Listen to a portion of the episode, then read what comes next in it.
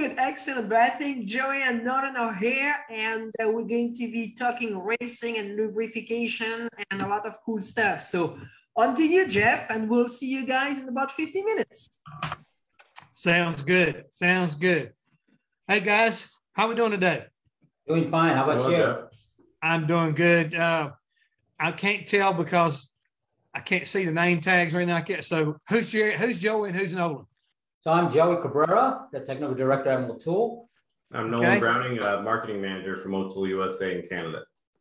Well, I'm very pleased to meet both of you and excited about the fact that you know we're kind of closing out today here, and uh, hopefully you're having a uh, a wonderful day. I know we've been busy here at Epartrade trying to get everybody took care of since this morning, and um, like I'm really looking forward to. It. I've been you doing a little research on your on your company, but I would like to turn it over to you guys and to kind of kick this thing off. And, and where do we start? Because I know where we're trying to get to, and that's a lot of uh, up up to date new product that you're bringing out.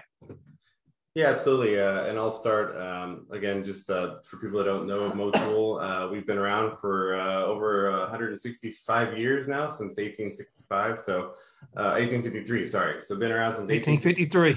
Uh, we could probably fight with some other companies on who's the original uh, oil or lubricant company in the world, but uh, we're, we're amongst um, um, the earliest ones. Um, and you know we've worked now. This is our 50th anniversary of our Motul uh, 300V line, so you can kind of see it here. Uh, that's what we're known for as a motorsports or racing company.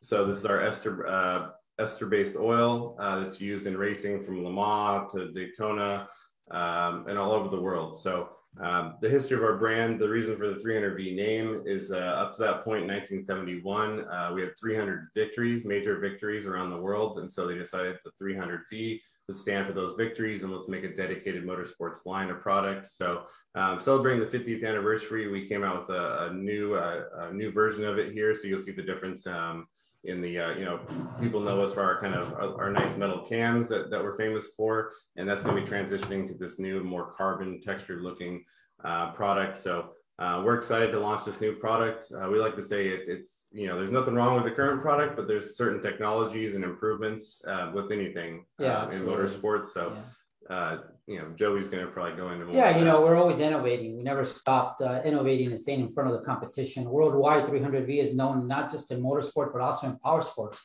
A lot of research and development goes behind it. So it's very important to always stay there. You know, new engines change, new technology change. So does lubricants. They're changing all the time. So I'm glad to say that 300V is a very unique product, very performance competition, top tier product that is known around the world.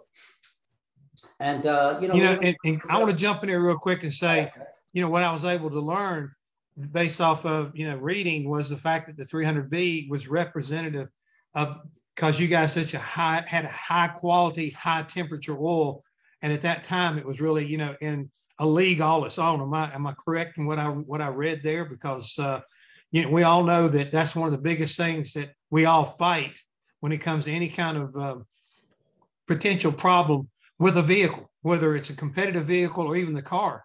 You know, you can't stand high oil temperatures because that's the first thing that'll t- take the bearings and the rings right out of one.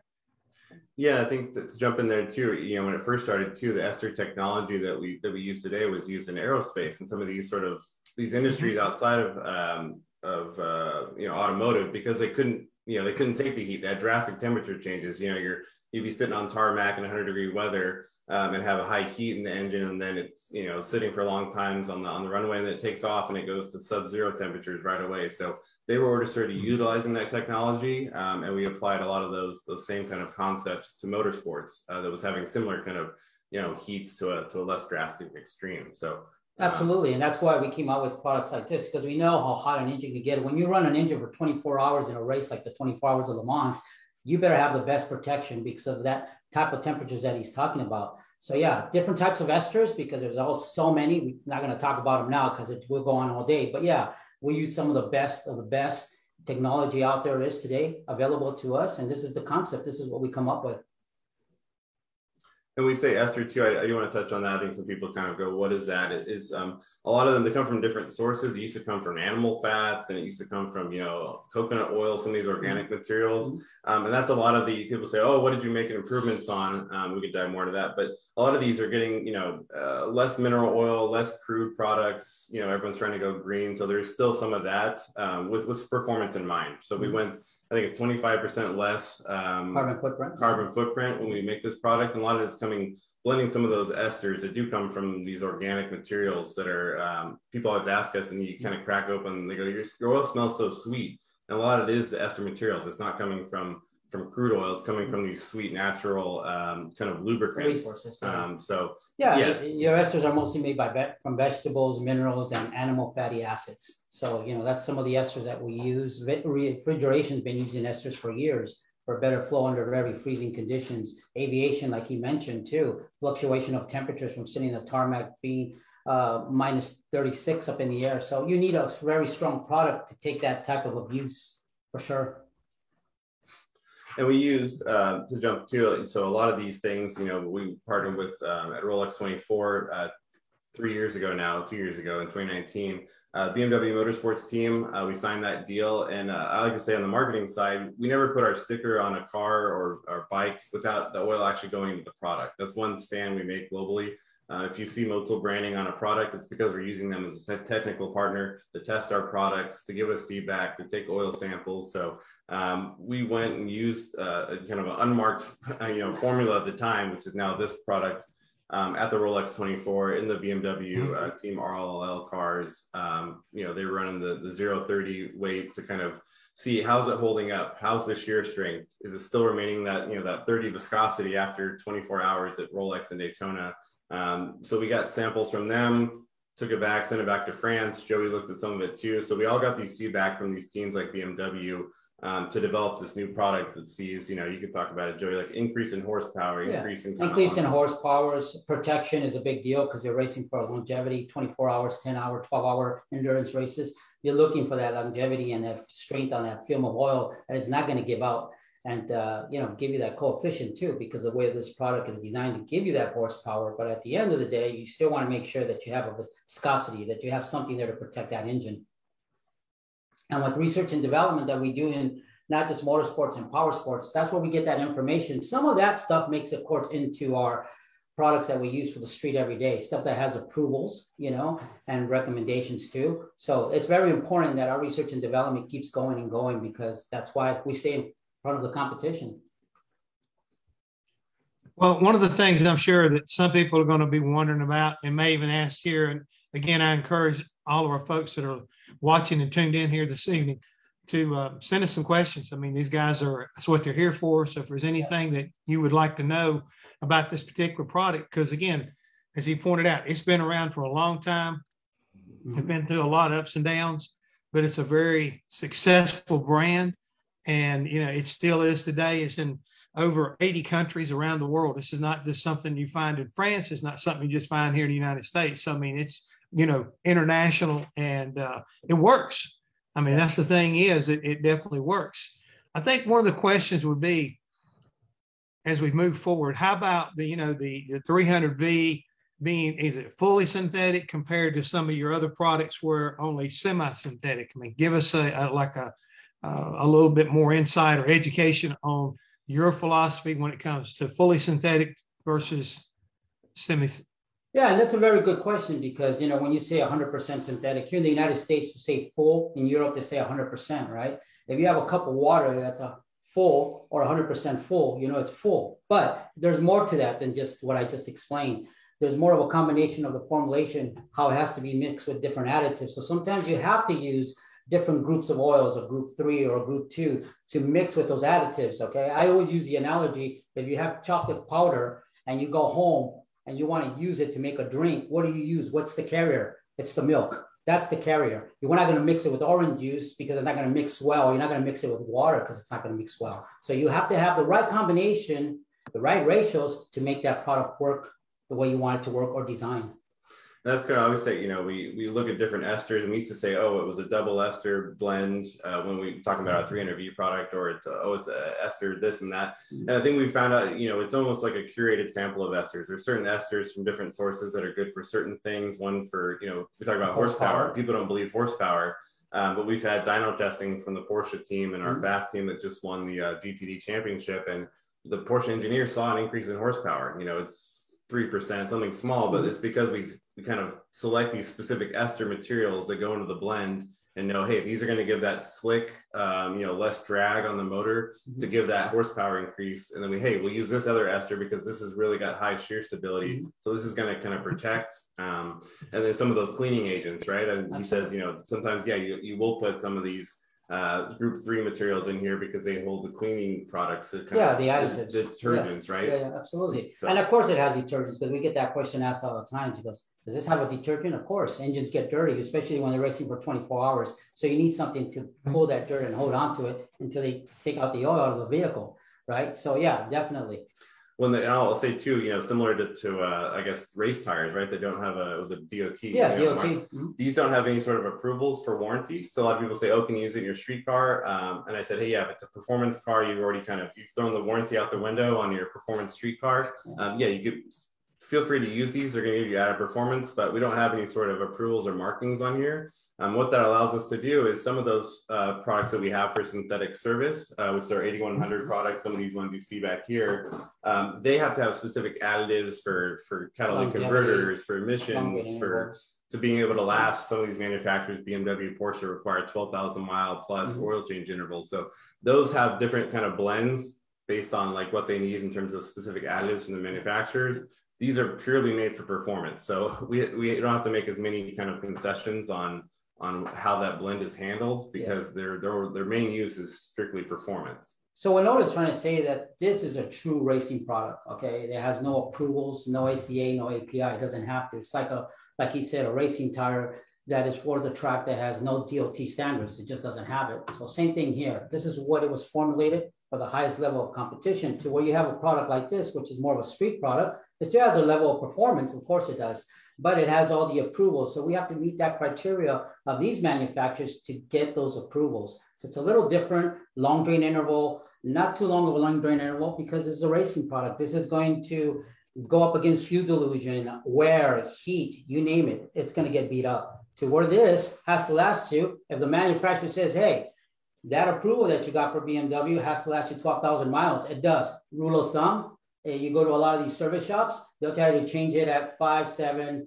six is the average where I see a lot more of the independent shops saying come every 6,000 miles. But if you go to the dealer, they'll tell you, no, you bring it every 10,000 miles. So yeah, this product has to live up to that too, if it has that approval. So that's to say, I get also, you know, both these are synthetic products in, in the term that we use in the US, but uh, each has different level of products, right? So this has more high quality group five esters, pure synthetic materials, whereas this has to deal with a lot more of the um, yeah, manufacturing requirements, mm-hmm. additives. So it's it's kind of uh, not watered down because it's still a great product for the street, yeah. but again, different uses, right? Different uses, different price brackets. Um, the customers that are going out and racing uh, have slightly higher. Yeah. Uh, and like we always say, it's got to meet it's certain standards. Uh, street oil has to meet certain standards to have these approvals. Yeah. And guys, real quick, you know, when you're talking about the separation between a high performance versus a racing style, do you let's just say hypothetically, you're you're getting ready to run the 24 hours of Le Mans or Daytona, but yet you've also got a World Rally car, and they're asking recommendations. I mean, would you give them a different type of oil when you see a, a circumstance where they're really in the throttle a lot more, whereas maybe with a World Rally they're they're banging on gears and downshifting and and doing a lot more, uh, maybe to abuse to this engine in a different manner. Oh, you know, do you have that kind of product that you can kind of tailor make or, or advise them you could uh, this would work better in this application versus this. Yes absolutely. You have engine builders right that build their engines a certain way. They may ask for a certain viscosity. Again depending on the competition we have a 300v range that covers everything from a 08 to a 2060 so we cover every mm-hmm. base. So depending on what the the uh, the technician says to us then we can recommend what he would need because we got to take fuel dilution also into manner that uh, we have a product that's strong enough because especially like you said rally cars. You see a lot of that in rally cars not just your uh, prototypes and endurance cars. And we, we kind of broke things down. So what Joey's talking about too the different the main difference right is we're getting as from our current line to our new line is we added more viscosities. There's there's more and more performance cars they're wanting to run a thinner viscosity. I mean, to, to tell some people that you yeah. have race vehicles running a 08, like mm-hmm. Joey just mentioned, or a 016, right? How thin that product is, um, they want the most power, right? They want the least amount of drag. So we have a line, which is this orange brand here, which is the power. So that's the lighter viscosities on the lighter side. We added a total of six more viscosities across the whole range, mm-hmm. and we kind of separated them into power. That's your lower viscosity. The guys mm-hmm. that want the sprint races, ultimate power then we kind of have the middle of the segment, the middle weights, which is called competition. So that's generally like, hey, you're racing, your kind of mid-level endurance cars. Then we have Le Mans, which we're the only ones that are allowed now as a partner of the 24 Hours of Le Mans to have uh, a couple of our viscosities that are literally branded as the 24 Hour Le Mans mm-hmm. kind of line. And those are your thicker 2060, 1550, yeah. 1060. So yeah. they're the thicker viscosities that a lot of these guys will run because if you're running for uh, 24 hours, like you said, you have yeah. fuel dilution. Right you want more kind of longevity. So we kind of break it down exactly how you said. The guy who wants to go out and he's doing a rally, it's, it's a sprint race. We have the power line, the thinner viscosities, because he wants that protection. He's only going to run it for 45 minutes. So we were just at Rallycross with Subaru Motorsports. Yeah. They're going to run for that race is maybe 12 minutes or less. Mm-hmm. They want the most mm-hmm. power they can out the gate. They don't need the longevity as much. Yeah. And that's pretty cool. guys, you feel you feel like you want some questions? Yeah, absolutely. Are you ready for some questions from our, our viewers? One of the comments was with the updates to the 300V line, are there and will there be similar updates to your street sport line? Yes. Uh, I'll talk a little bit about that because I can't talk too much about it. But yes, there's going to be a new line coming out uh, called uh-huh. Power, uh, and that's as much as I can say. But yes, we will add more viscosities. I know right now we have the 550, we have the uh, 540, and that's it. But yes, they are looking into giving it more viscosities and a new name and a new look. Absolutely. Yeah. And that, All right. That, we have another question also. And it says this uh, individual, I'm working for an engineering consultant, but is about to start a project on optimizing the bottom end lubrication for a NASCAR Cup car engine. We will be looking at current scavenge pumps, bearing sizes, you know, jets, pressure relief valves to find performance do you rec- recommend looking at any particular areas to investigate?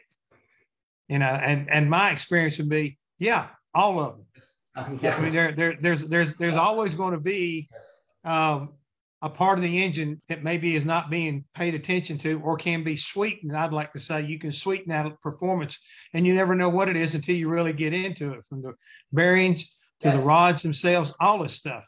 No, you're absolutely right. Yes, I say yes to that too. And he can even get a hold of us and we can recommend certain things that he can test to see the advantages with this product, especially those esters, like you said. Maybe he's not getting correct lubrication in certain points where they needs that. You know, it's very detrimental to the engine if it doesn't. Esters do that. You know, they're polar by nature, so they get attracted to the ferrous metals also, not just by protecting them, but being there, that film strength, being there for those types of components that sometimes don't get the right lubrication. I know in racing engines, they cover all the bases, I'm sure. But just like anything, it's research and development, right? They're going to see how much horsepower this product can gain, how much protection under stress conditions when they put it in the dyno. I mean, they cover every base. And this is the kind of product that you would want to test with engines like that. Well, I think it, to, to, that end too, I think a lot of them, you know, as they're, they can kind of, we've had some teams that they go out and build, rebuild the motor and they completely re-blueprint it and they can change the tolerances too. Cause I think a lot of times if you're mm-hmm. using a lesser quality oil, they tend to go, oh, we got to go thicker. You know, you're wanting horsepower. They they re-engineer the rest of the engine to go more horsepower and, all this stuff. Then they go thicker on the oil because they think they got to hold up, and that's the only way you're going to have enough longevity, which is the wrong answer. We can work with teams. We can go a little bit thinner, work with them on the tolerances of the motor, so you could run some of these newer 530s, 520s, and even some of these big block motors. Yeah. Again, depending on how much you want to want to go through and re-blueprint it, um, and then get added power within the rules of the of the series. We can work with them I think a lot of people just overlook that. They just put in whatever oil and they go, eh, it's, it works, you know, for us for years, for 20 years, let's use the same thick stuff and keep going thicker. And they're really creating more friction, more drag, and more heat. Yeah. yeah. More Engine has to work harder to pump that oil up. But the other thing is we do have oils called qualifying oils, but doesn't necessarily mean that if you have an engine that's using a 1550 or something that you're going to go down to a 08. No, everything takes a step. And that's what we're here for to answer those questions. When it comes to that, somebody calls and says, Hey, I got this engine that I want looking for a lighter oil, blah, blah, blah. He gives us some of the schematics and then we can, again, let him know, Hey, this would probably work best for that engine. One other observation has been made, and maybe you wanted to address it or not. Uh, they said uh, Jason was saying it looks like they'll be available in different size from before, and I guess they're referring to the 300 container you have being yeah. a five liter container versus the old two liter 10. Yes. So yes, exactly. We realize more and more teams, uh, as cool as these look for the guy, and that, that's the other part of this. So there's two part of this. You know, the same thing we give to the BMW Motorsports team for Rolex. You can go out and buy at any, you know, a specialty shop. shop or Amazon or mm-hmm. any of those websites. Uh, but we found, you know, the guys at home love these two liters because they, they're nice, but the teams go, man, if you can give me something bigger, you know, I have, uh, especially we're getting more and more domestic uh, folks, you know, moving away from, we're still a, you know, European company and have a lot of stronghold in those makes, but we're getting a lot of, you know, Corvette owners, things like that. And they go, hey, man, I need a whole case of this stuff just to fill my motor. Can you guys make it in a five liter or something larger? So yeah, we'll have five liters for certain race teams. We can now special uh, order like 20 liters and some kegs and drums. So that's something we never had in the past, but more and more teams are, uh, yeah, they just, they, they don't want to pour out of the cans all the time. So yes, that we'll have a full lineup starting with two and five liters primarily, and then special order in larger quantities. Yeah, and just, and just to let you know too, we added actually five new viscosities to the 300V. Just believe it, zero eight 0W8, 0W16, uh, 0W30, uh, 550, and 1060. But when we went to those lightweights, just imagine, we wouldn't be talking like that 10 years ago, you know? But now, yeah, they're using 08s and 016s. No, real, real quick to uh, the one individual I was talking about, Angel, that asked about the NASCAR testing and the stuff they've got coming up. They said, Thank you very much for your information, gentlemen. This is fantastic. So if you get a call from Angel, you'll know uh, who it is, Joey or Nolan. Absolutely. That way, at least you know they were paying attention here today, and you know they're uh, they're taking notes as we go along. And you know the the thing is, you talk about the oil weights and and how that kind of comes into play. Mm-hmm. And I think we'd be remiss because you know I grew up in an age of straight fifty, you know, and we thought we were really doing something. We backed it off to forty weight, and then all of a sudden, you know, we're working on, you know, when it, how many ever horse, I mean, not how many RPMs you were turning in that engine. That's how much oil pressure you felt like you needed to keep it lubricated. So, I mean, you know, all you 6,000 RPM, 60 pounds of pressure. You get up to 8,000, all you need 80 pounds of pressure.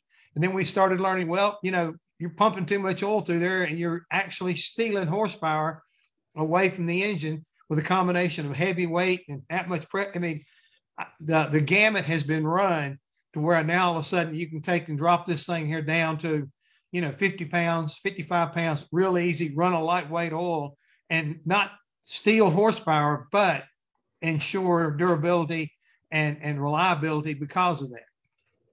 Yeah.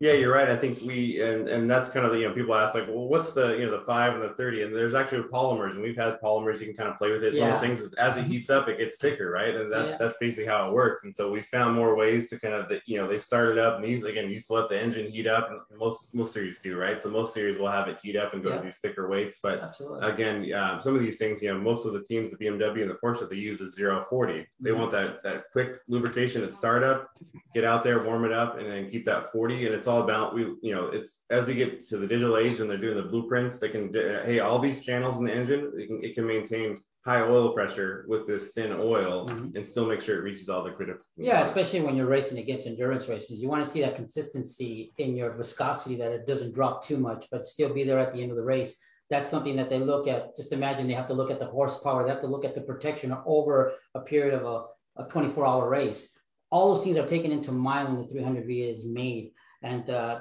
I, we, I know we don't have the time today, but we even have graphs, uh, things that we've done on dynos and simulated a 24 hour race where it shows you all those components, all those graphs of the engine doing what it would do on a track like a Le Mans track, you know, and seeing that this product at the end of 24 hours, how that product is still there to protect.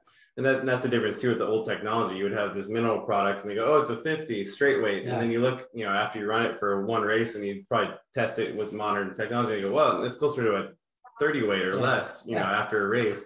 And that's kind of the difference with some of these esters is the shear stability. you could test it after 24 hours and it the you know the viscosity level or what it's rated at has not gone down considerably it's still mm-hmm. enough to protect Absolutely. it at the start of the race it's still a 50 you know classified as 50 for the whole race it's not going to just sit there and just get torn apart yeah so start dropping down in viscosity then you get into trouble you know so like he was saying the well, speaking of speaking of that trouble mm-hmm. you know and again we touched on this earlier in our conversation about you know what your oil line brand was kind of like known for was being able to high, handle high temperatures. What is an ideal temperature and that for your stuff to perform and either go through its transitional stuff, you know, far as being 40 weight or anything like that? Do you have anything that you've, you know, when you're testing or you through your all's experience that says, look, you know, if you're going to get out here and run 24 hours of Le you know, you need to be able to maintain 180 degrees you know, if you go out and do World Rally, oh, we can see a spike because of mud and whatever else gets in there. We can take 300 degrees and not jeopardize, you know, the the durability. Yeah, absolutely. I mean, this oil has been uh, designed to take those types of heat, and I know what you're trying to say. That we could come up with a certain temperature that we've seen out in, in the race cars. I know when I was at the Long Beach Grand Prix, we had a guy that got a, a piece of paper or debris stuck in his radiators, and the mm-hmm. thing was up close to about 290. You know, and the car came in. They pulled the stuff out, right? And he, the car came back in for another fault after, and they took the engine apart. and says, "Hey, man, that product did its job." He goes, "Why is that?" He goes, "I know we heated it up beyond what we should have." But it came in for another different uh, issue. And when we took the engine apart, anyways, because we had to, we couldn't believe that everything was together. Everything still looked very good to put that engine back and go for another race. Uh, you know, it, it shocked me too because that's what this product is. Like we say, uh, excuse my language, when the shit hits the fan, we have the protection. And I've seen this on power sports. I've seen this with a lot of racing cars where they come in and something happened where a pebble hit the radiator and the fluid leaked out. And they said, okay, my dummy light goes on. I got to go in. That's it. The engine is done. They take it apart and they've seen, wow, this product really helped when it got to that point. That's the insurance of this product for sure. Yeah, and I said no, normal running temperatures, right? Just you know, yeah some guys like, oh, I like to run it hot or a bigger thermostat. I get it in the mid two hundreds or whatever. We've also had, so we kind of, yeah, around that range is going to be fine to get up to running temperature. But we've had guys, like I said, call us and say, hey, I'm running Pikes Peak yeah. altitude. The way I'm setting up the motor, it's it's like consistently nearing 300 degrees. It's yeah. going to be fine. And we say, you know, our answer is always a joke, but we say the car will be on fire before the oil will give out. That's what we uh, always say. Exactly. So I always have this from Dave Woolman. He says, you know what? When it gets to 300, you're just scratching the 300 degree. You're really tapping into it. So yes, definitely it can take heat very well. And if I'm not mistaken, um, I was told many, many years ago, because I asked that question to some of our chemists, they have tested 300V in a lab, you know, in a control environment, of course, to see where they can break it. And if I'm not mistaken, if I can still remember, it was like 346 Fahrenheit that the oil. 56. Uh, 356? 356? 1550. Okay. That it took uh, it before it said, okay, that's enough. So yeah, it can get very hot and still uh, perform. I mean, that's always a comfort, especially for uh, for those of us who are sitting on the basically on top of the pit boxes and the guy screaming the oil temperature is going up. And it's like you know what are you going to do about it? Well you know we need to make it to the next uh, pit stop if at all possible. And as long as it doesn't climb above and now we know where your magic number is. And, mm-hmm. and again you know nobody is going to do that on, on a long run uh, sustained, I should say. We're not trying to run 24 hours at 350 degrees, but you'd like to know that if a piece of debris or something gets up there, you got a little bit of a cushion and and not having to worry about instant uh, failure. I guess is what we're getting to. Yeah, yeah, and you'd be amazed on some of these cars that do race endurance depending, like you said, where they're racing like Malaysia, where very humid, very hot, where those temperatures are up that close. You know, it's very consistent. But being there, of course, the technology of the engine, the metal energy, everything that they have yeah. today, the type of technology engines could take so much. Look at a Formula One engine, right? So this product also does that. It's it's it's up to that level of performance when it comes to those type of temperatures.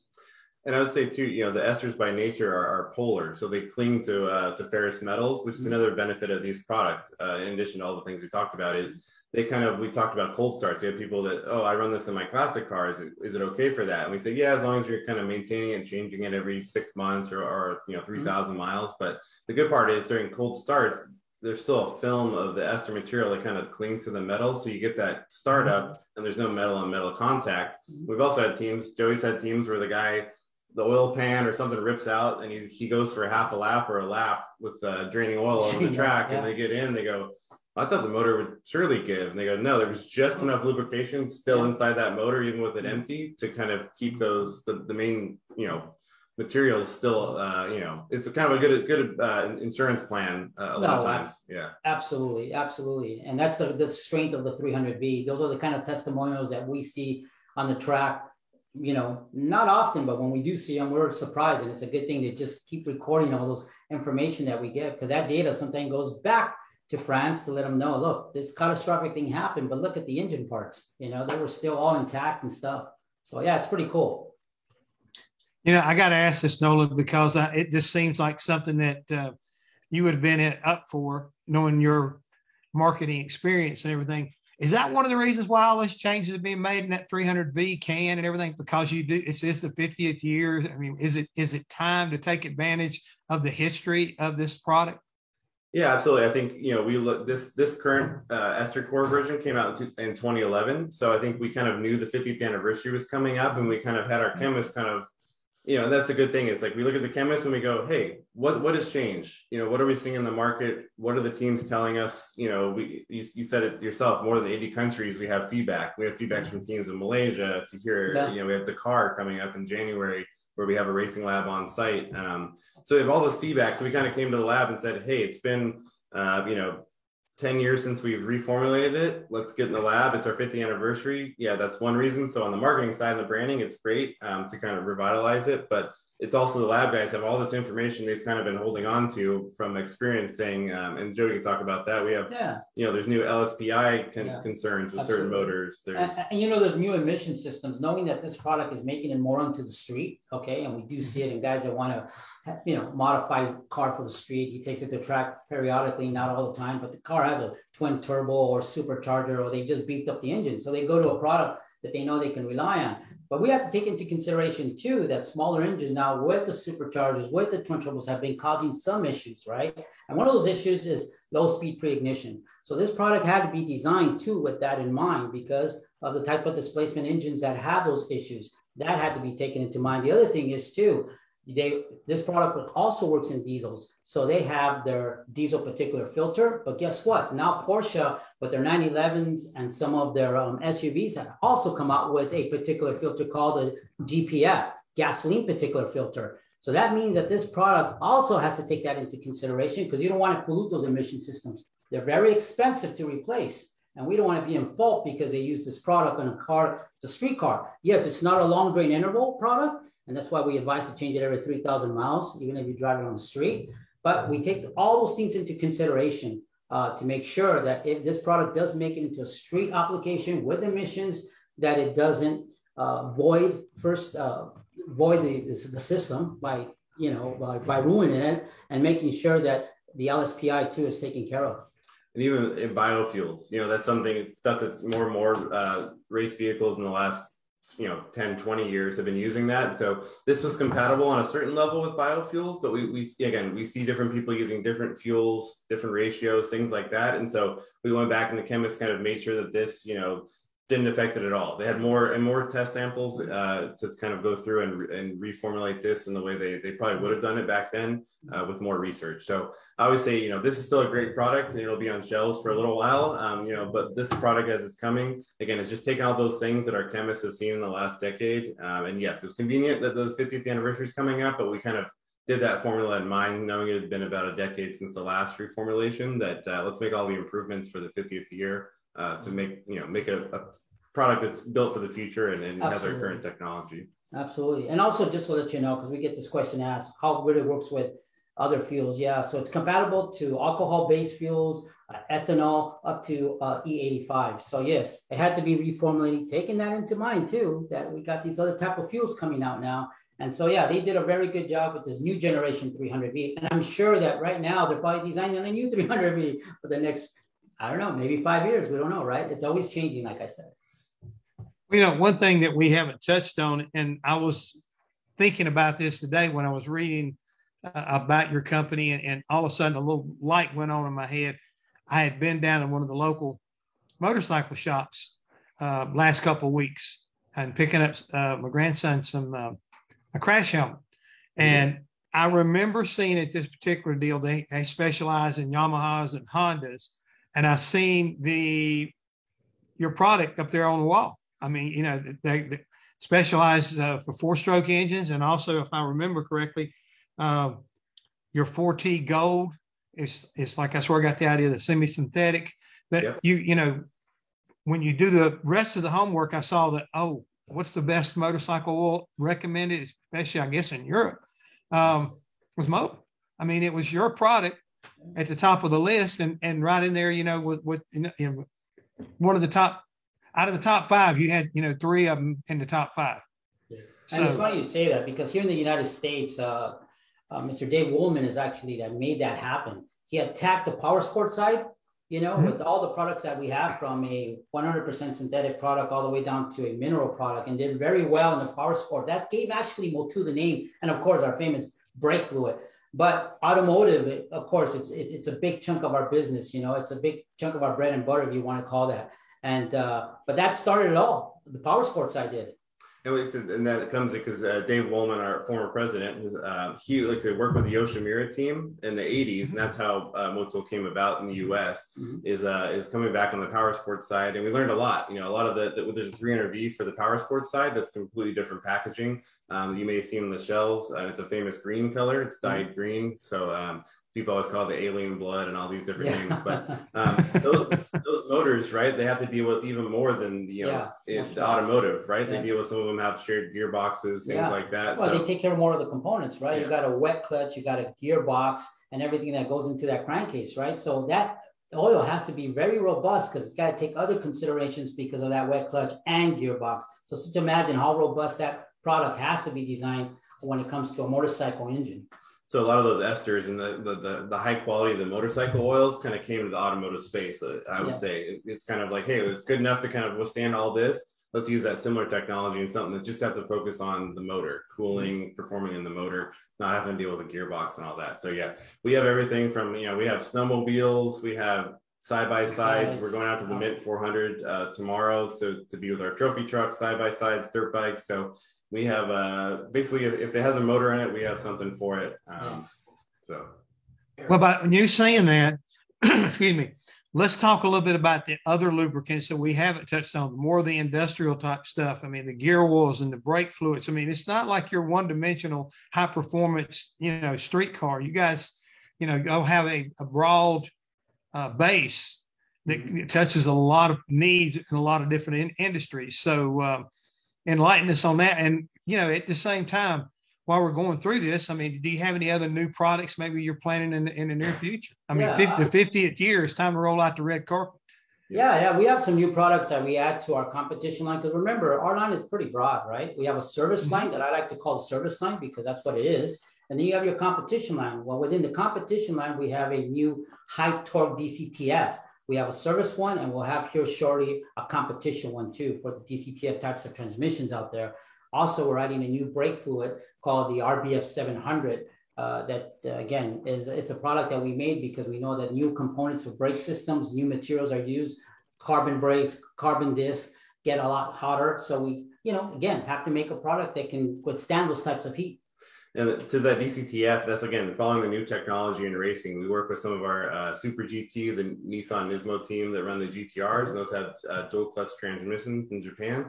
And that's where a lot of the development happened, where they go, "Hey, let's do a even higher uh, ester-based DCTF fluid that can withstand the power we're using in racing." Mm-hmm. Um, and then even some of the, you know, the C8 Corvette. We work with Amelia Hartford, who had, who had the record mm-hmm. for a while for the fastest Corvette. She's one of the first persons in the U.S. to test mm-hmm. that high torque DCTF with up to a thousand foot pounds pounds of torque in her C8. So mm-hmm. we have data and samples that we sent back to France from her running in the Corvette. So um, working with even outside of racing, just other partners to kind of get that data and kind of adapt to the Yeah, market um, and come out with like you know the newer cars have a newer transmission, newer gearbox. Uh, we got to make sure that we have a high performance product that also uh, works for that application. Yeah, so we have every committed products for racing, you know, from our gear oils, very, you know, a service gear oil and so on. So we covered all the bases, even like I said in power sports, especially with the two stroke stuff that we have too. We have Yeah. uh, we'll call the 802T, that's the brother of the 300V, but in two stroke. So we have to make sure that we cover everything and we do it right. Uh, it's not because I just work for Motul, but I know that the products I've used and the testimonials I always get, I've seen it work very well in all the sectors of power sports and motorsports. And there's Hey, real quick, uh, Joey, we, we touched on the heat and the, uh, I guess the, the new brake fluid you have out there, but Jeremy was asking here, you know, can you talk a little bit more about that brake fluid, you know, and, and what, what, do, what it does better than maybe somebody else's product does? Yeah, well, I know. Is it, get, is it a higher boiling temperature? Is that what we're looking at here? Yeah, higher boiling point because, like I said, of the new components out there for sure, where it's needed, right? But I, I've always stressed this out to everybody because this is what Dave had taught me. The brake fluid's not going to do the whole job. We make these brake fluids because of those necessities, but we also, I always like to advise everybody make sure that if you have a car that has more horsepower, that you upgrade it. Professional teams know that, but the do-it-yourself or the guy that goes out to the track there, you always make sure that if you go up in horsepower, you also look at the brake system. All right, be compatible to that. The brake fluid's going to help you because yes, at those boiling points, you want a product that can take the heat. You want a product that uh, could recover quickly when it gets to that point. That's very important. When you let off that pedal and you go down that straightaway, you want to make sure that that's not spongy or you have a pedal because you want to stop that car. These products do that very, very well when it comes to that. So, do we have an RBF 600, a 660, and a 700? We cover it all. Again, when we get calls from consumers, we advise them what's the best product they can use. Some will come and say, "Oh, well, I know now you have the new 660. Uh, I want to use it." Okay, well, okay, but it costs us this much. Okay, what kind of racing do you do? What kind of driving do you do? And so on, right? Then I advise them, you don't have to go that further up. The six, you have any problems with the 600? No problems whatsoever. Stick to that. So we we're very fair here, not because we want to push something that's more expensive or this and that. We got to make sure that the customer gets the right product for the right needs. Yeah, okay, so- we got we got uh, one of our folks asking us, you know, what is the DOT rating on that fluid? And I know that that's kind of like a, an old standard. So, you know, what we what would you consider that DOT rating on that? Well, just remember that uh, brake fluids. Well, DO, it's a back it's backward compatible to a uh, dot four. Excuse me. I know what you're trying to say. Okay, Thank but you.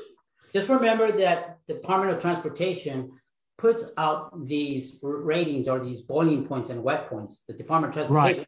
But when it comes up to these high performance, they go way above those standards. I always get that question asked. It says, "Well, are you in the standards?" Wait a minute here. It's just like our deal, a non-DOT tire, right? It has a different level of component and material for the track. Also, our brake fluids, though they're DOT 4 compatible, right? Um, we got to make sure those things go way higher than the standards. And I always let them know. And they I, I, they understand once I talk to them in layman's term how it works. They go, hey, I never knew that. I go, oh, yeah, that's the way it works.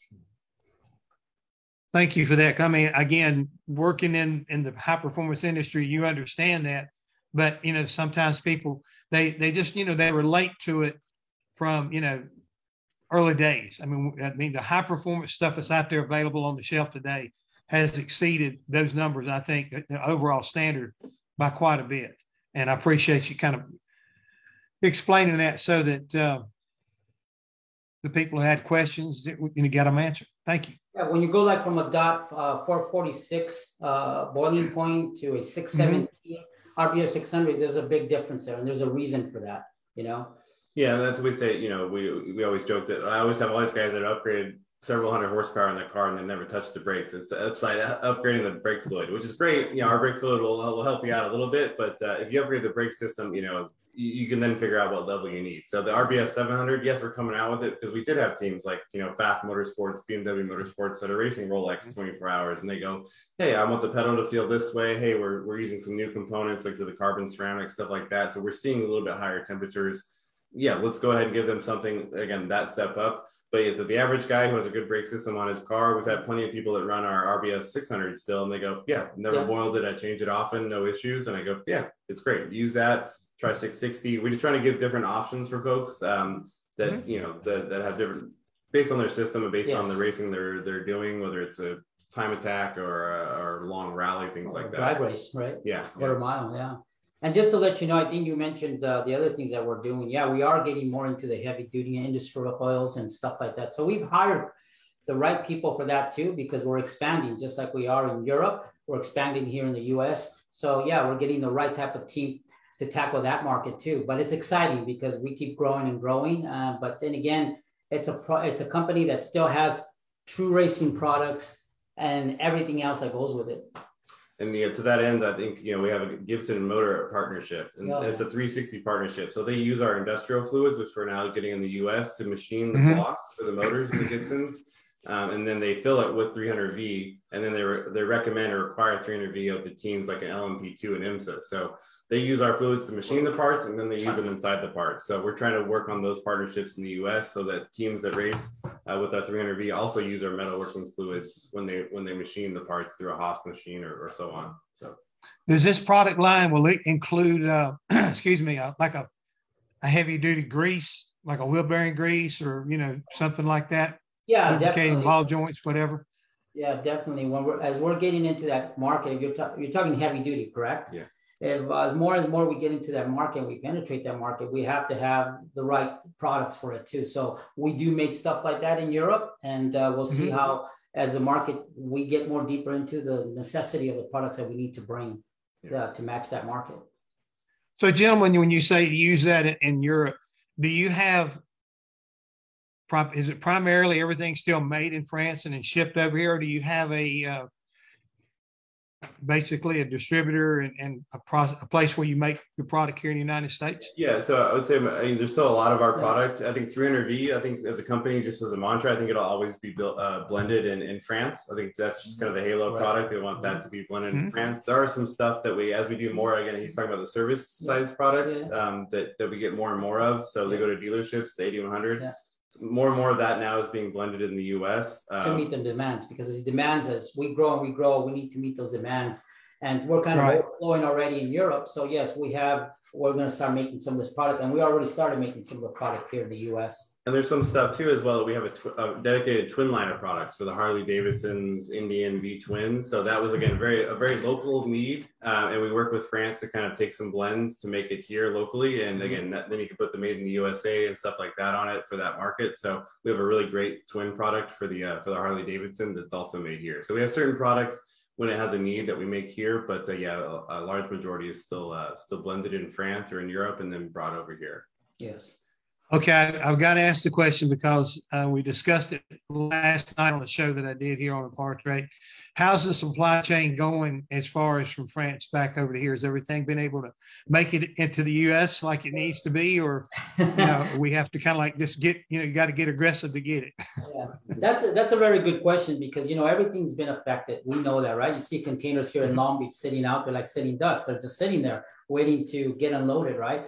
But there's more to that, right? You have uh, raw materials too that have taken a big hit. So it's like a chain reaction to everything. So we may have the can, and but we may not have the raw material or enough of it. So there's so many things that come to play. Shipping is one of them, as you can see. Raw materials is the other one, and even plastic, even caps can be a problem. So all I'm trying to say is that yeah, it's affected everybody in every shape and form. So we're trying very hard to keep that supply chain going. And so far, there's some good things and some other things that we're like, you know, hey, making the sign of a cross. Oh, please, please get it here, get it here. Yeah, and to that end, so you know, the 300V, you know, the original it launched at 24 Hours of Le Mans uh, this year in the summer, and so the, the plan initially, I think, for the world was to have it at the end of this year. Yeah. Uh, it's probably you know Q1 next year. Uh, we have some of the product that you can see here. Obviously, the you know this is one of probably 25 cans in the United States. Yeah. Um, but uh, we're working through it. So some of this stuff is being delayed. And to his end, the caps, you know, our, our traditional red cap, we have gray caps coming. So we try to be resourceful in France. We have some of these products shipping with different, you know, labeling or different caps. But yeah, uh, yeah we're I said we're not uh, we're we're making our way through it. So some of the product launches are delayed, but uh, current inventory has been been okay. So. Well, guys, once again, as I have said all day long, when I see these two folks uh, come back on, they're sitting there telling us boys, your playtime's over with. You got to come inside and do your homework. so, uh, really appreciate your time, Joey. And know it's been great getting a chance to, you know, get educated on your product. Congratulations on the uh, celebrating your 50th anniversary, even though you've been around longer than that. Yeah. And uh, good luck with the rest of your uh, this season and going into 2022. Thank you Thank guys. You so Appreciate much. you having Thank us. Thank you. Thank you very much, Joey. Thank you very much, Nolan.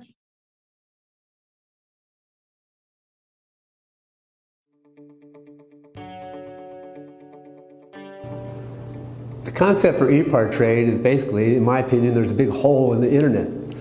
So the internet started many years ago, but there's never been an online business community for racers on the World Wide Web. The need for ePartrade is actually quite obvious. Basically, people in the business of auto racing need a place online to hang out and get their problems solved. It's extremely simple for a buyer or for a supplier to interact on the platform. The first thing you need to do is sign in, which is free. And the second thing is when you see a product that you're interested in, all you need to do is click on request more information. If it's a company, you click on request more information, and then from there, it is forwarded directly to the buyer or to the supplier. You can go to epartrade.com, you become part of a community of businesses in racing, and it makes uh, sourcing products much easier than just on the internet or using Google. At ePartrade, there is no e-commerce. It's literally a connection just like at a trade show. So now, any time of the year, a buyer could reach out to a supplier through an email. More than that, it's a place to go just to keep current every day. So it's a good place to start your workday in your racing business or in your offices of your professional race team. And you know you're current when it comes to new technology, industry news, technical papers, technical videos, all that and more. We're not looking for a million hits per day. All we want is people who are really the volume buyers of racing products in the racing industry to be part of the little world of ePartrade. We have racing businesses participating from around the world. So you get suppliers from around the world, you get buyers from around the world. ePartrade really eliminates having to travel, closing down your shop. Now you have a place to showcase globally your racing product and technology.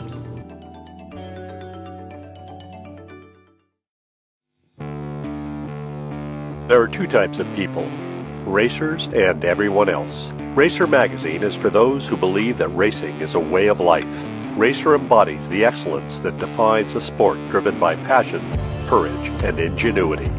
Get one year of both Racer's print and digital edition for only $39 with instant access to our entire digital issue archive. Subscribe now at info.racer.com.